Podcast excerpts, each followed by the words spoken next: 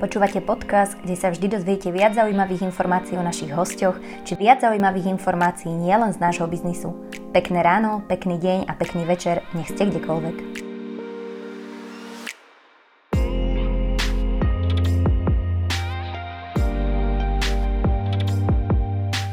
Takže dnešný podcast na tému dôchodky na Slovensku bude s hosťom, ktorý sa tejto téme venuje roky, rokuce, odkedy ho poznám. Je mi cťou, že je našim dnešným hostom Miroslav Píršť, odborník na dôchodky zo spoločnosti NN. Dobrý deň a ďakujem veľmi pekne za pozornie. Aj my ďakujeme.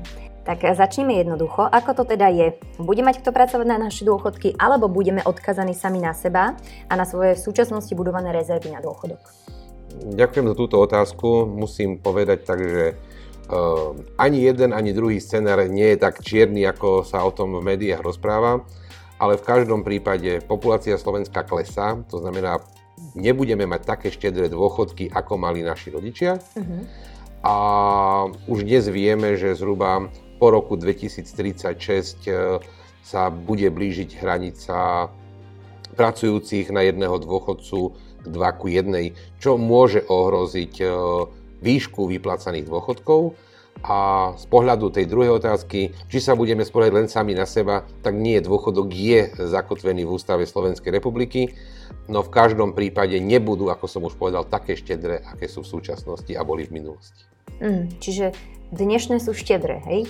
Dnešný dôchodok je zhruba na úrovni 44% poslednej mzdy, z ktorej človek odchádza naši starí rodičia odchádzali do dôchodku, kde ich dôchodok bol zhruba na úrovni 60 až 80 ich poslednej mzdy a nás čaká obdobie, kedy náš dôchodok bude na úrovni 30 až 35% našej poslednej mzdy. Áno, čiže preto hovoríš, že ešte relatívne štedre. Áno. Chápem. Poďme teda na nejaké stručné zhrnutie. Prvý, druhý, tretí pilier, o štvrtom sa tiež hovorí neustále reformy dôchodkového systému. Ako sa v tom má zorientovať e, napríklad človek, ktorý práve začína byť aktívny na trhu práce? Nie je to zložité, nie je to komplikované? Na prvý pohľad to komplikovane vyzerá. Preto aj tieto otázky veľmi často dostávam. E, prvý pilier je to, čo máme na Slovensku už viac ako 130 rokov a funguje na princípe pracujeme, odvádzame, dôchodcovia majú nárok, dostávajú. Druhý, tretí pilier, ktoré vznikali v čase, od roku 1997 až do roku 2005 vlastne priniesli možnosť ľuďom vytvoriť si časť rezerv na zaistenie dôstojného dôchodku aj sami. Mm-hmm. No ako na tom Slovensku to vidíme, ľudia stále nevnímajú tú potrebu tak vysoko, ako by mala byť. A tá je spôsobená aj to mojou odpovedou v prvej otázke. Dôchodky v minulosti boli vysoké, respektíve dostatočne vysoké na to, aby ľudia nepotrebovali mať ďalšie voľné úspory. No a ak sa jeme o štvrtom pilieri, tak štvrtý pilier na Slovensku je od roku 1995, lebo aj životné poistenie a rôzne jeho formy, či už kapitálové alebo investičné, môžeme považovať za produkty, kde si vytváram rezervy na dôstojný dôchodok. No dnes sa skôr hovorí o produktoch štvrtého piliera ako o pán-európskych dôchodkových produktoch, pretože dneska ľudia v rámci Európskej únie migrujú za prácou a nemajú, ako bolo v minulosti, odpracovaný celý život v jednej fabrike a v jednej krajine, ale často je to aj v priebehu roka zmena krajiny a mhm. zmena aj zamestnania. Preto dnes už Európska komisia schválila e, kľúčový dokument o vytváraní európskeho dôchodkového produktu, ktorého vykonávacie predpisy by mali byť e, v polovici roku 2022. Takže aj nám na Slovensku sa môže objaviť takýto dôchod, čisto zameraný dôchodkový produkt. Uh-huh. Medzi štvrtý pilier môžeme zaradiť aj všetky formy investície a akéhokoľvek sporenia, ktorého cieľom je zaistiť si prostriedky na dôchodok. No tu je moja pochybnosť veľká, že ľudia úspory miniajú skôr, ako príde ich dôchodkový, eh, dôchodkový vek. Preto stále hovorím o tom, majme dôchodkové produkty a okrem toho aj ďalšie sporenie.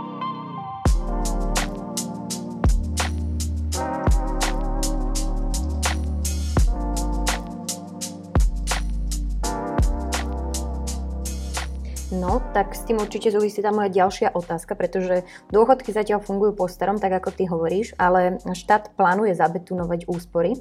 A to by znamenalo, že ľudia si budú vyberať mm, tie úspory až postupne v dôchodku. Hej, to by dávalo logiku. Ale vytiahnuť si všetko naraz budú môcť len sporiteľia v ťažkej životnej situácii alebo tí, ktorí si tam nasporili uh, malé sumy. Plánuje sa aj zavedenie tzv. oranžovej obálky, o tom tiež určite veľa vieš.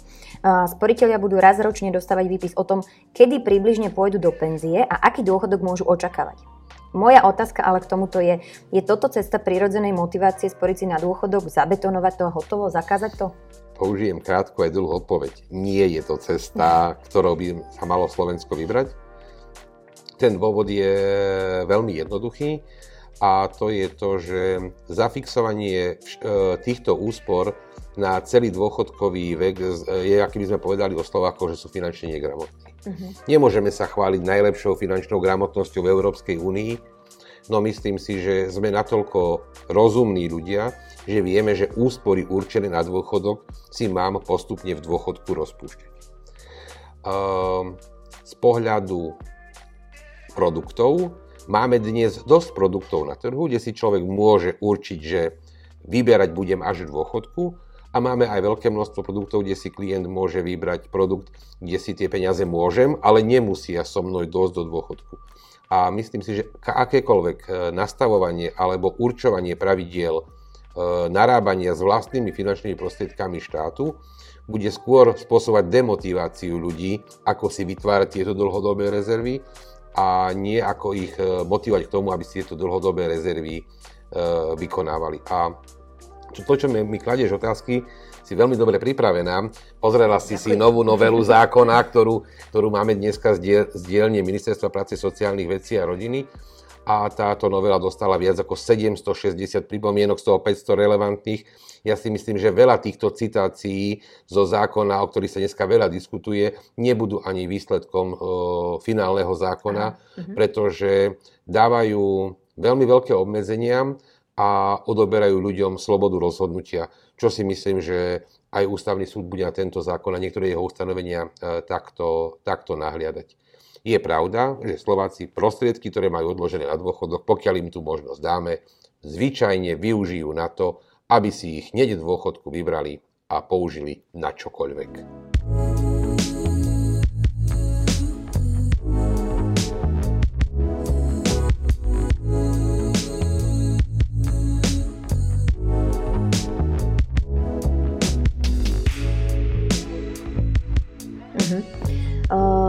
Doplňujúca otázka.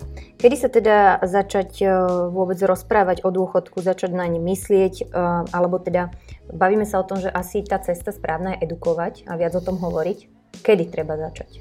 No, e, tak, aby to bolo úplne, že perfektné, mali by o tom rozmýšľať rodičia v deň, kedy sa dieťa narodí. Uh-huh. Lebo 64 rokov je úžasný investičný horizont, v ktorom dokážeme z veľmi malých príspevkov vytvoriť veľmi veľkú hodnotu. Ak sa budeme baviť o tom, čo je dneska reálne, tak e, malo by to byť e, súčasťou e, podpisovania prvej pracovnej zmluvy človeka, ktorý sa prvýkrát v živote zamestná, že vtedy by mal dostať vzdelanie, edukáciu, možno účasť na nejakom vzdelávacom seminári, kde mu povedali, čo má spraviť prvé kroky, aby ho to čo najmenej stálo a vytvorilo mu to čo najväčšie rezervy. Takže čím skôr, ale nikdy nie je neskoro, no uvažovať o sporení na dôchodok alebo vytváraní dôchodkových rezerv po 50 je už fakt príliš neskoro. Mm. A keby som to mal otočiť možno v nejakých finančných hodnotách, lebo to ľudí zaujíma. Tak napríklad e, rodinné prídavky, ktoré by posiela dneska štát na dieťa, končili na dôchodkovom účte, tak mu do jeho 18 vytvoria taký veľký dôchodok, a od 18 by už nemusel sporiť, uh-huh, uh-huh. ako si musí vytvoriť mladý človek, ktorý si začne od prvého zamestnania sporiť po 10 eur mesačne, uh-huh. alebo 40 by musel odkladať viac ako 50 eur mesačne. Uh-huh. To znamená, hovoríme o tom, že 18-ročné sporenie po 20 eur je viac ako 40-ročné po 10 eur alebo 20-ročné po 50 eur. A to je presne tento vnímanie dôchodkov. Učme, my sme tá úžasná generácia, ktorá si prešla všetkým, vyrastli sme v pionierských táboroch a skončili sme e, ako živnostníci. Tak skúsme naučiť naše deti pozerať na tú dobu e, týmto spôsobom a vytvárať tie rezervy čím skôr. Uh-huh. O toto v nominálnej hodnote mesačne bude menej stať. No, čiže keď sme tu mali v minulosti nejaké modné vlny, alebo stavebné sporenie a presne ak ty hovoríš, už do kolísky založím stavebné sporenie, či starý rodič alebo rodič a, a pomálo, ale šetrili, a, tak hovoríš, že aj toto by mohla byť nová modná vlna, že teda takto by začali zmyšľať moderní, uvedomeli rodičia, hej? Jeden z doplňujúcich návrhov nového zákona je e, zrušiť vstupné veky v dôchodkových e, produktoch. To znamená umožniť rodičom vytvárať či už druhý pilier dobrovoľnými príspevkami, alebo tretí pilier už dieťaťu od narodenia, čo je vlastne tá cesta e, prípravy na dôchodok hneď v deň, ako uzrú moje oči svetlo svet.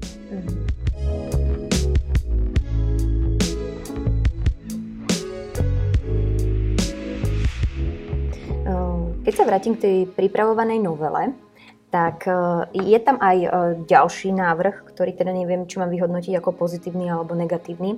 Čo ty hovoríš na návrh dôchodkového stropu, že odpracujem 40 rokov a idem do dôchodku? E, že budeme možno v praxi odchádzať do penzie buď po odpracovaní istého počtu rokov, alebo v klasickom dôchodkovom veku. Ten teda bude rásť podľa strednej dĺžky života. A nemôže tento nápad so 40 rokmi celkovo ohroziť udržateľnosť verejných financií? Pôjdem od konca. Uh-huh. Tento návrh verejné financie nie, nie sú schopné ufinancovať. Uh-huh. Ten dôvod je veľmi jednoduchý a to je to, že 40 rokov zaplateného poistného, lebo to nie sú odpracované roky, dokážu ľudia hlavne s nižším vzdelaním, ktorí nastúpili v 16-17 rokoch do, do, do zamestnania, dosiahnuť aj, aj výrazne skôr. A keďže stredná dĺžka života sa nám predlžuje, tak títo ľudia budú poberať tento dôchodok viac ako 25 rokov. Čo je z pohľadu dôchodkového systému príliš dlhá doba na to, aby to bolo udržateľné. A tento model aj trošku znevýhodňuje práve tú časť obyvateľstva, o ktorej hovoríme, že je budúcnosťou Slovenska. A to hovoríme o ľuďoch s vysokoškolskými vzdelaniami, ktorí počas svojho ekonomicky aktívneho života práve na výške zaplatených odvodov vzhľadom na svoje príjmy prinášajú tomu rozpočtu a tým e, tých, tých príspevkov najväčšie hodnoty. A teraz si predstavme, uvediem príklad, 16-ročný so základným vzdelaním celý život vykonával nejakú manuálnu prácu, ale v 50 českej nám pôjde do dôchodku. A vysokoškolský vzdelaný človek, druhý, tretí stupeň vysokoškolského vzdelania s doktorátom, skončený v 27 e, rokoch pri dobrej konštalácii hviezd, sa do dôchodku nedostane skôr ako v 70 Takže vlastne odmeníme tých, ktorí nastúpia do práce skôr, aj keď prinesú menšie hodnoty a dáme im dlhší dôchodok.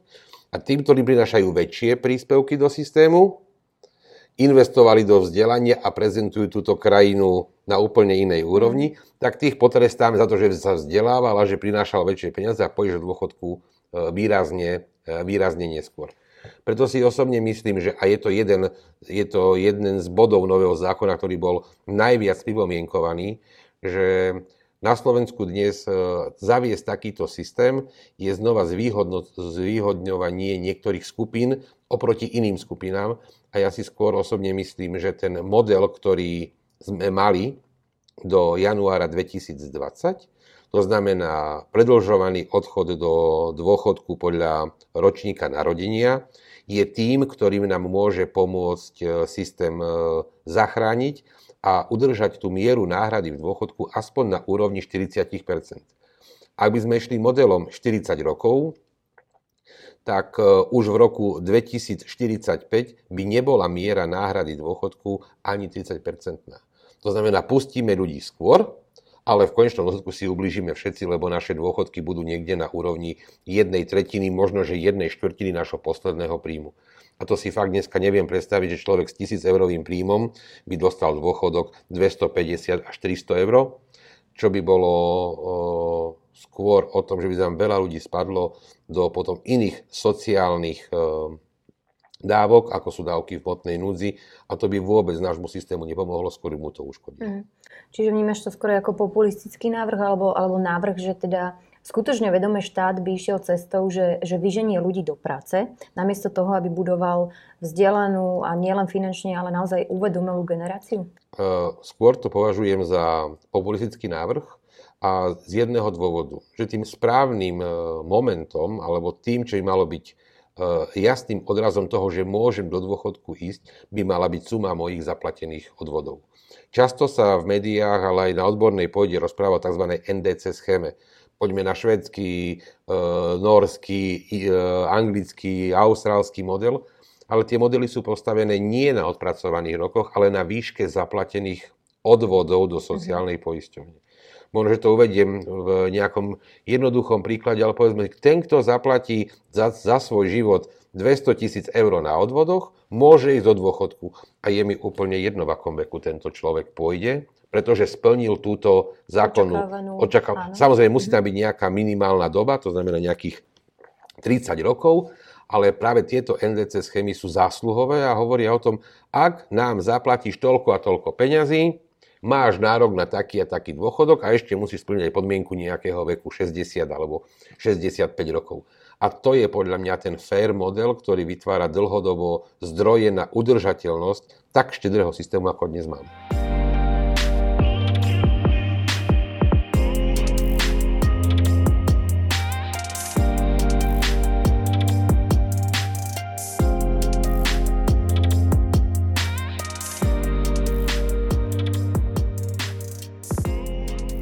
Citujem ešte z toho predkladaného návrhu. V druhom pilieri sa zavedie dobre nastavená výnosnejšia investičná politika na základe rozhodnutí profesionálnych investorov, píšu autori e, tohto plánu obnovy. E, mne to znie tak, ako keby sme doteraz nemali ani dobre nastavenú investičnú politiku, ani dobrých odborníkov. No ako to chápeš? Ja to zase odcitujem z roku 2011. Musíme klientov vyhnať z akciových fondov, lebo nepoznajú rizika týchto fondov a mohli by stratiť svoje peniaze. Takže e, to je presný príklad e, intervencie štátu do e, zabehnutého dôchodkového systému. Tak ako v roku 2011 štát vyhnal návratkov 90% sporiteľov z akcií a indexov do, do dlhopisov, tak teraz štát pochopil, že potrebujeme tam tých ľudí dostať späť. Nie som úplne za to, aby to niekto riadil, Skôr sa mi páčia pripomienky k tomuto návrhu zákona a to je to, že pre ľudí do 35 rokov by nebola možnosť výberu konzervatívnych fondov a tým pádom by sme dostali späť sporiteľov do fondov, v ktorých môžu zarobiť viac prostriedkov a tým pádom si e, vytvoriť dostatočné zdroje na krytie dôstojného dôchodku. Takže e, riadená štruktúra si zase myslím, že zdá, chce štát nastaviť niečo, o čom si myslí, že je dobré, a ten populistický pohľad je, že príde iná vládna garnitúra o 4, možno 8 rokov a zás povie, že to, čo nastavila tá, je nastavené zle, tak to poďme zmeniť. Skôr si myslím, že dať povinnosť vstupu mladým ľuďom, čo takisto nový zákon hovorí, že vráťme sa k povinnosti, nie k dobrovoľnosti, a dajme do určitej vekovej kategórii nastavenie, čo musí mať a čo nemôže mať, je podľa mňa oveľa slobodnejšie ako to, že im nastaviť rovno preddefinované stratégie. Dnes odborníci veľa hovoria o tom, že za tie roky 2011 až 2021, ktoré tu dneska máme, indexové a akciové fondy zhodnotili e, viac ako 100%. No na tom sa dnes nepodiela na Slovensku takmer 68% sporiteľov v dôchodkových produktoch, pretože svojou neznalosťou e, a manipuláciou štátom v tom čase e, opustili práve tieto výnosné fondy. Ale stále je ešte možnosť týmto ľuďom pomôcť, no skúsme nastaviť, a ja si osobne myslím, že správny návrh je, nedávajme veľkú možnosť mladým, skôr dávajme možnosti tým, ktorým sa dôchodok blíži a tam ten investičný automat nastavený má. Mm-hmm. No presne si to už načrtol v tom, čo ty si hovoril, že možno za 6 rokov príde niekto ďalší a že sa to zase nejako výrazne zmení. Um, to, že sa to stále otvára, to, že sa to stále mení, máme to vnímať tak, že sa to posúva k lepšiemu, alebo máme byť z toho skorej taký naozaj rozhorčený, že čo si tu, to tu kto zase na nás vymyslí? Uh, môj pohľad je, že otvorila sa diskusia. Čo nám v poslednom období výrazne chýbalo, znamená, dneska sa o tom rozpráva a akceptujú sa pohľady a názory aj odbornej verejnosti, ale aj správcov, ale aj ekonómov, teoretikov. Dneska sa je tak veľmi široká diskusia o tom, ako to spraviť už možno posledný krát a zrobiť to na dlh, spraviť to na dlhé, na dlhé obdobie a čo najlepšie. Takže povedzme si, že je dobrá doba, je priestor na diskusiu a fakt by tu mala byť, e, mal by tu byť priestor na to nechať rozprávať odborníkov a povedať, čo je z tých všetkých návrhov e, to, čo by mohlo tým ľuďom priniesť najväčšie prostriedky. Tu chcem povedať, že odborné diskusie sú základom toho, aby náš dôchodkový systém bol e, efektívny pre všetkých občanov Slovenska. A aj keď to tak možno vyzerá, že sa otvára, zatvára, no za posledných 10 rokov sa nastali veľké zmeny v populácii Slovenska. A ja možno poviem takú zaujímavú informáciu. Rok 2020 môžeme na Slovensku považovať za rok nula. To znamená, od tohto roka už bude počet obyvateľov na území Slovenska len klesať a dôchodkový systém musí reflektovať aj na vývoj populácie na Slovensku. To znamená, ak nám ľudia klesajú, klesajú nám mladí ľudia, neprichádzajú, e, rodí sa málo detí, bude problém s generáciami, ktoré boli silnejšie, ale zase keď to otočíme opačne, áno, v roku 2080 nebude tento problém, lebo generácie, ktoré sú dnes silné a ktoré čakajú na dôstojný dôchodok, e, tu už nebudú a bude tá populácia už takým nejakým spôsobom riadená tak e, rovnomerne, lebo nebudú žiadne veľké stimuly a podpory e, na to mať viac detí a tak ďalej. To znamená, že e, dôchodkový systém musí reflektovať a musí byť prúžný a to je aj v tých zahraničných NDC schémach, ktoré, ktoré, ktorý sa mení nie podľa rozhodnutia politikov, ale podľa aktuálneho stavu a vývoja populácie v danej, v danej krajine. A to si myslím, že sú tie zásady, ku ktorým by sme sa mali približovať a hovoriť, áno, dnes bude tento systém taký, lebo máme veľa dôchodcov a málo detí. Ale za 20 rokov, keďže nám klesne prirodzeným úbytkom počet dôchodcov, tak môžeme zmeniť niektoré, niektorý, niektorý parameter e, automaticky a tým pádom dosahovať to, že ten dôchodkový systém bude stále generovať rovnakú, rovnaký dôchodok na zaistenie dôstojného života v dôchodku. Mm-hmm.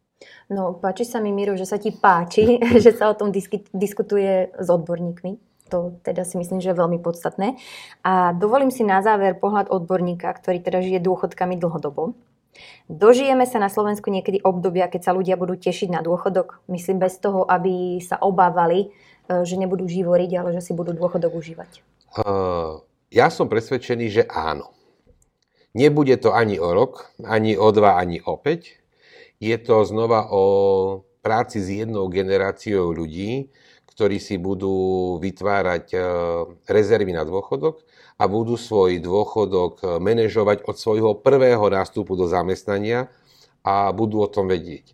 A tu je práve dnes trh prináša nástroje ako oranžová obálka, s ktorou NN intenzívne spolupracujeme od budúceho roka aj my prinesieme klientom v rámci rozhrania web klient možnosť si riadiť svoj dôchodok od prvého zamestnania. A to je tá časť, e, ktorú sme ako krajina zlíhali, že dnes ľudia sa dozvedia, aký budú mať, e, ako budú mať výšku starobného dôchodku v deň odchodu dôchodku. A ja by som bol rád, aby aj 25-ročný človek vedel, že ak budem takto pracovať, taký dôchodok ma čaká. Aby aj 35-ročný mhm. človek to vedel, aj 40-ročný, aby si podľa toho vedeli nastaviť všetko to, čo potrebujú, aby v ňom dôstojne žili.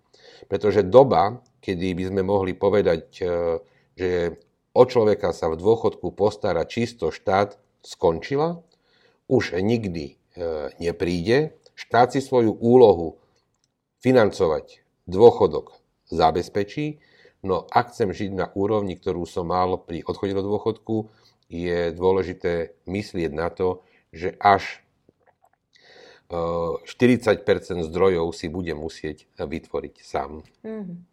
Takže edukovať sa v tejto oblasti, myslieť na svoje dôchodky, ale nie len svoje, ale aj na dôchodky svojich detí a možno mať taký pozitívny výhľad do budúcnosti svojho dôchodkového veku, ako má Miroslav Piršč. To vám všetkým prajem.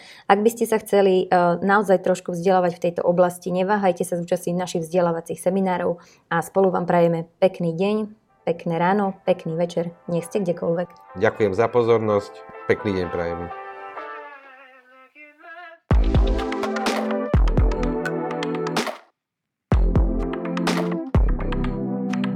It's been so long I didn't see you on mine. You change a lot, you look a different guy. I can't stop thinking about you since last night.